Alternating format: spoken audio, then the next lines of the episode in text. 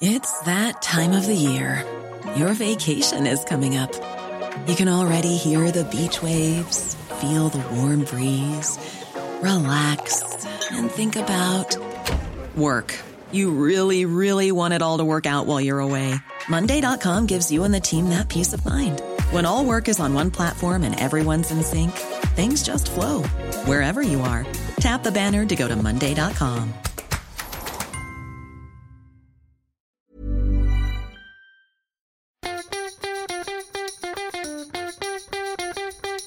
From Barangaroo Studios, the Ausbiz C O V is the key stuff you need to know about the day in business and finance. Well, hello, hello. You're listening to the C O V podcast here at Ausbiz. I'm your host, David Scott, joined today by Annette Beecher. Of course, it is March thirty-first. It is the end of the quarter. And Annette, I reckon you went and jinxed the market because when we were on air, we were talking about make it eighth uh, day in a row of gains. We did. Final price crossing, auction, we lost. It yeah. came down. We did, passed in, as we were just saying off air. So yes, month end, quarter end, Japanese year end. That is just a trifecta of something going wrong at the close. And in this case, we were up half a percent all day, Scuddy. Like the the resources were up like four percent plus at, from the open, and then nah, that that balance sheet was crying. Yeah. Look, uh, we've got to put it into context, though, of course. It's quarter end, so you get some funky price action at Always. the best of times, uh, which probably explains what happened with the big uh, big sell-off into the close. But uh, I'll tell you something that didn't sell off into the close is those iron ore miners. Now, I promised at the start of the day that uh, there was going to be some pretty decent gains coming through. Probably even exceeded what I was looking for, although it too went and uh, had a bit of a stumble towards uh, mm. the last, uh, last few trades. But remarkable strength again coming through in that space. Looking across the market map, B H P up a lazy two point six percent, Rio Tinto two percent, Fortescue uh, four point six percent. Champion Iron, when I last looked, was uh, was up like five percent or something. Uh, it was green on screen yeah, across a, the board. I had a chat with uh, Attila Whidnell from uh, Navigate uh, Commodities. Unfortunately, uh, the, the video itself, uh, when he was talking about it, was a bit scratchy, but he's... like so many other analysts out there, he's an expert in that space. And he's saying that all of this price strength we're seeing at the moment is all built on hope.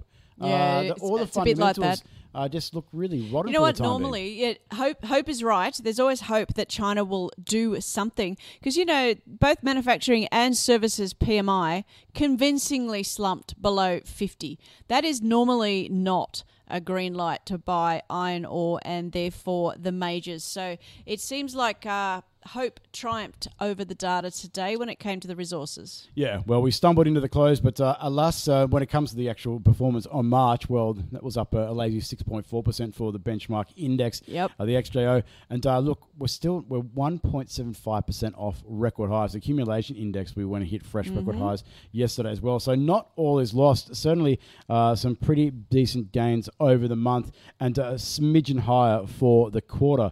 I had a good chat uh, with Fraser McLeod from Shaw and Partners to go and end off the day. And uh, like many of our analysts, he's a little bit cautious about uh, what's going on given the prospects of rapid rate hikes uh, and tightening of financial conditions. So be selective out there. Uh, but he did nominate a few future-facing commodities. Yeah, that well, could, it, uh, could be good. It, it's, it's interesting, isn't it? Because... Uh, we are supercharged because of this war in Ukraine. We had so many investors that were already in the commodities trade, given that it's cyclical and good in a high inflationary environment, but we've just been turbocharged uh, on, on the back of the conflict. What's the latest with oil? Up, down, left, right? We headed...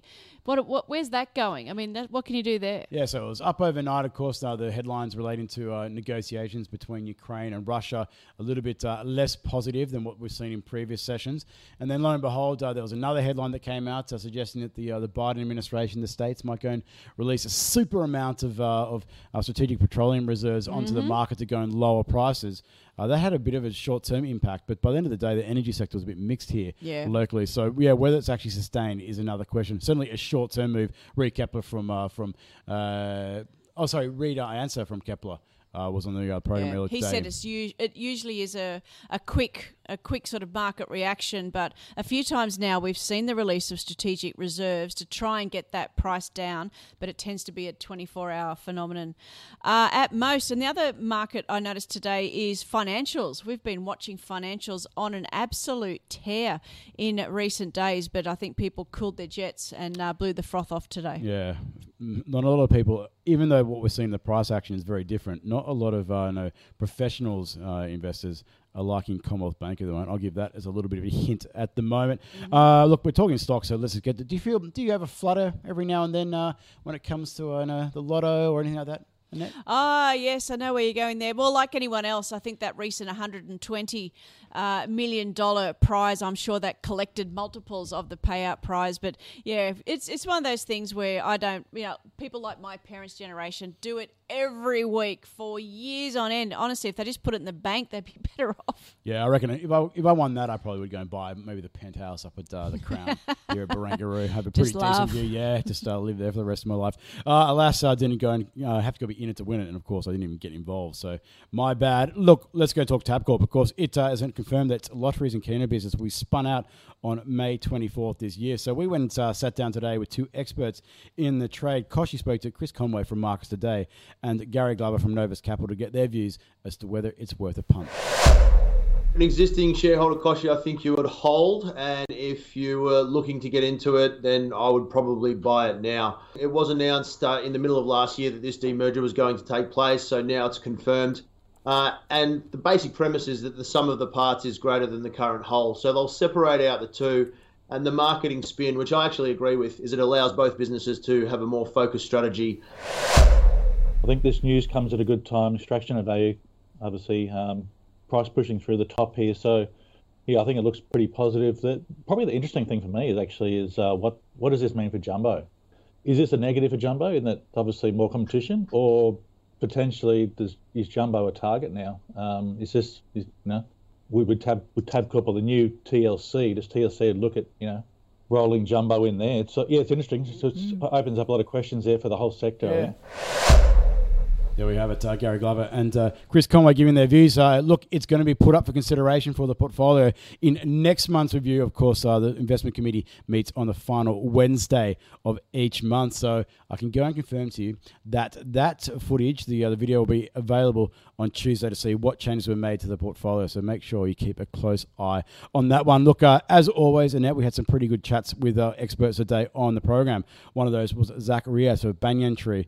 Uh, three stocks to not get cornered with. Oh, it's like a bull okay. trap or bear trap yeah, or something like I that. Like it sounds it. like. I like it. So uh, yeah, I'm interested to go and see what that. I didn't do the interview, but uh, it sounds like it's a pretty interesting topic. Uh, also, uh, Marcus Bogdan. I have a lot of time for Marcus. Uh, pretty, uh, pretty good uh, deep thinker mm-hmm. when it comes to uh, investment strategy, and uh, he's got some uh, areas that are safeguard your portfolio uh, during these pretty troubled times at the moment. Very troubled times, yes.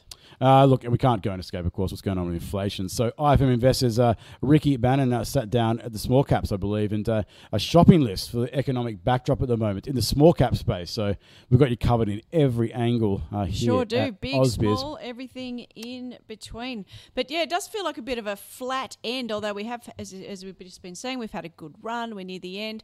Let me just pop in quickly. We actually had a cracking panel on the big picture today. We didn't really look at the data, but just to highlight February building approvals, apartments up seventy-eight percent. So I was like, oh, that always happens. But even private house approvals up sixteen percent as well. We discussed earlier this week that construction companies are rolling over uh, and insolvent. So you can approve all these buildings you like. Who's going to be around to build them? Yeah, and uh, it's really interesting what's going on with those building approvals. I spoke to a couple of people who work in the local councils who are, of course, going to approve them. Uh, and they reckon that it was, a lot of it was because of COVID disruptions, and so literally the people who approved the uh, the dwellings just weren't around in uh, in January. So ah, gotcha. uh, that uh, that might explain why it was so, so crazy. Like yeah, a, why yeah. why the figures have just been chaotic the last couple of months. One thing that I uh, know, Pete Wargent from buyers buyers dot com dot a u, he is very smart and he's very very attuned with what's going on in the property market. He made the point that uh, a lot of the strength that we saw this month was uh, was high-rise uh, apartment yep, approval. So right. nine stories or more. So a couple of those big towers going up, obviously, in the capital cities, helping to reduce those numbers in the short term. Uh, look, should we briefly go and discuss uh, my view today, the opinion piece in the newsletter? Uh, how many chats have we had with people at the moment? Just basically, it's got the assumption that uh, no, migration, immigration is going to come roaring back to Australia And yep. uh, it's going to go and sell all of our eels at the moment. Uh, yeah, I'm not uh, not too convinced at this point. Yeah, we, we had this discussion yesterday with Simon Kuestenmacher, the founder of the Demographics Group. We had this exact conversation, and, and yeah, Scuddy and I have been talking ever since, saying there's no point for the government to say, oh, we have a cap of, you know, three hundred thousand. They can say whatever they want, but the whole world is looking for skills, and it's not just skills we need now. We keep talking about cybersecurity, the digital space, A I, like everyone is trying to move at the same time in the same direction. So, uh, yeah, I, I share your view today, Scuddy, that, you know, the door might be opened, but we're not sure who's going to come walking in. Yeah, it's going to be a bidding war for talent, let's be honest. And uh, I know the best and brightest will go to the place where it gets the other best and uh, best offer on the table. And uh, whether Australia does that, we have a lot lot of great things here, but uh, if you don't have a lot of income, you don't have a lot of assets behind you, I tell you what, it's going to be pretty hard to go and yep. settle here, uh, given some of the cost expenses. Of living. Yeah, Ooh. It is uh, definitely. Yeah, four hundred fifty dollars check isn't going to cover moving halfway around the world to live in Sydney or Melbourne. Might get you in a couple of uh, train rides or something like that. uh, what are we focusing on uh, tonight? Of course, we get uh, some of the uh, the, the pre uh, payrolls reports yeah, out. Just usual initial claims. It's pretty quiet, actually. Yeah, I think John Williams is, uh, is having a chat. He'll probably be talking, barking up the next tree, talking about fifty, fifty basis point hikes here, there and everywhere. What I will, I, I'm not plugging anybody, but normally I wouldn't spend much time listening to the opposition leader's budget reply speech.